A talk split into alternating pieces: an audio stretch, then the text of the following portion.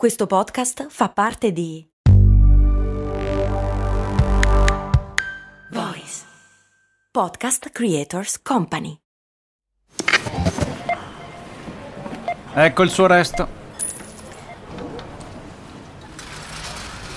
Mm, certo che al giorno d'oggi con un euro non si fa più granché. Beh, lo posso usare per il carrello della spesa. Ma comprare 10 Goliador? Eh no, per quelle servono 2 euro adesso. Ah, beh, allora non mi resta che lanciarlo nella fontana di Trevi ed esprimere un desiderio. Oppure, beh, potrei investire sul mio futuro. Ma un euro? Beh, sì, su Scalable. Scalable, che supporta anche questo ascolto, è un'app che ti mette a disposizione gli strumenti essenziali per costruire una cultura del risparmio. Ti consente di investire in modo flessibile in azioni, ETF e fondi, creando piani di accumulo automatici a partire da un solo euro. Altro che Fontana di Trevi. Amplia le tue conoscenze finanziarie e fai crescere i tuoi risparmi nel tempo. Scopri Scalable per i tuoi investimenti. Link in descrizione.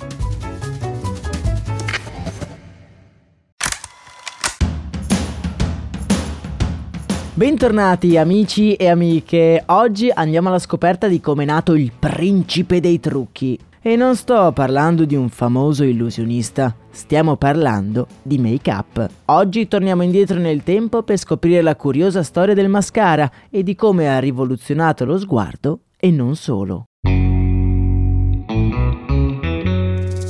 La storia del mascara, così come il suo stesso nome, è avvolto nel mistero. Per trovare le origini di questo cosmetico dobbiamo riavvolgere il nastro della storia fino al 3000 a.C., quando in Egitto le donne iniziavano ad utilizzare il col. Ma che cos'è questo col?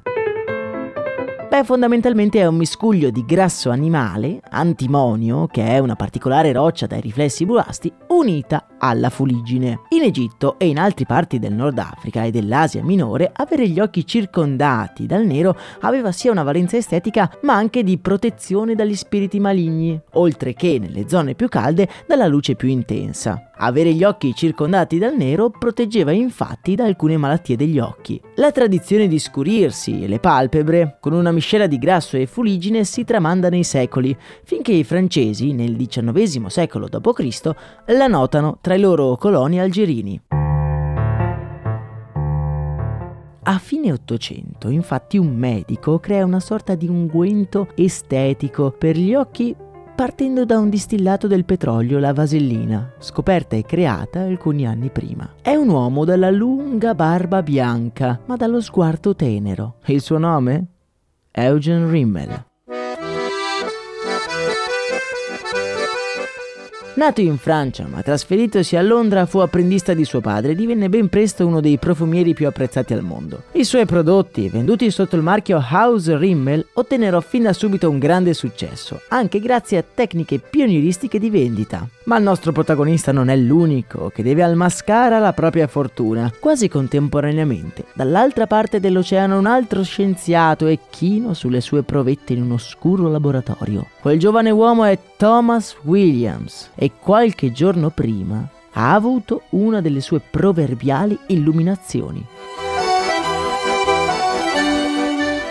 Una mattina, guardando sua sorella Mabel mentre si sta truccando, Thomas si accorge che sta utilizzando della vasellina mischiata del carbone nero per poi mettersela sugli occhi. Thomas ha una rivendita per corrispondenza e si rende conto che creare un mascara già pronto all'uso potrebbe essere una mossa vincente. In 448 imbastisce un piccolo laboratorio nel suo retrobottega.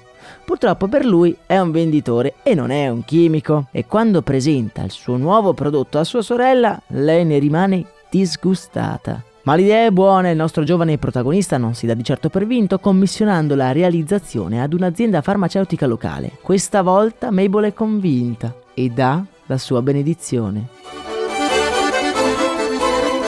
Thomas ne è talmente entusiasta che chiamerà la sua neonata linea di prodotti Maybelline in onore proprio di sua sorella. La Maybelline, proprio come la Rimmel, diventa un successo internazionale, contribuendo alla rivoluzione della cosmesi. Il mascara, dal canto suo, diventa per la prima volta una moda quando negli anni 30 le attrici del muto ne facevano ampio uso per aumentare l'espressività dei loro volti. Il mascara rimane una crema fino al 1957, quando Elena Rubinstein creò l'iconico tubetto con pennello che permise una totale diffusione di massa. Ad oggi il mercato del mascara vale più di 13 miliardi e l'invenzione di Eugene Rimmel è diventata uno standard che ha rivoluzionato lo sguardo e i canoni di bellezza. Un Rimmel che domina il mercato e che ha anche sostituito il nome stesso del prodotto. Da mascara è diventato Rimmel.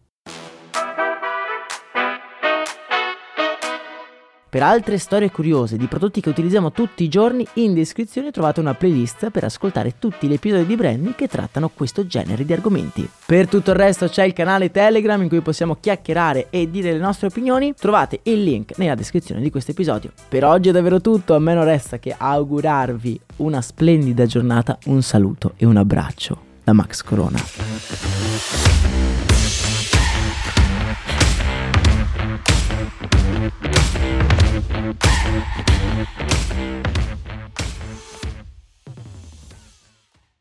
E adesso un bel caffè finito.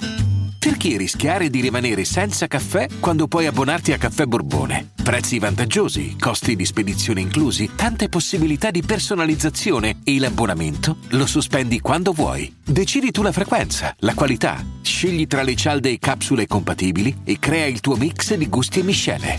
Mai più senza caffè con l'abbonamento Caffè Borbone. Tutte le info su caffèborbone.com.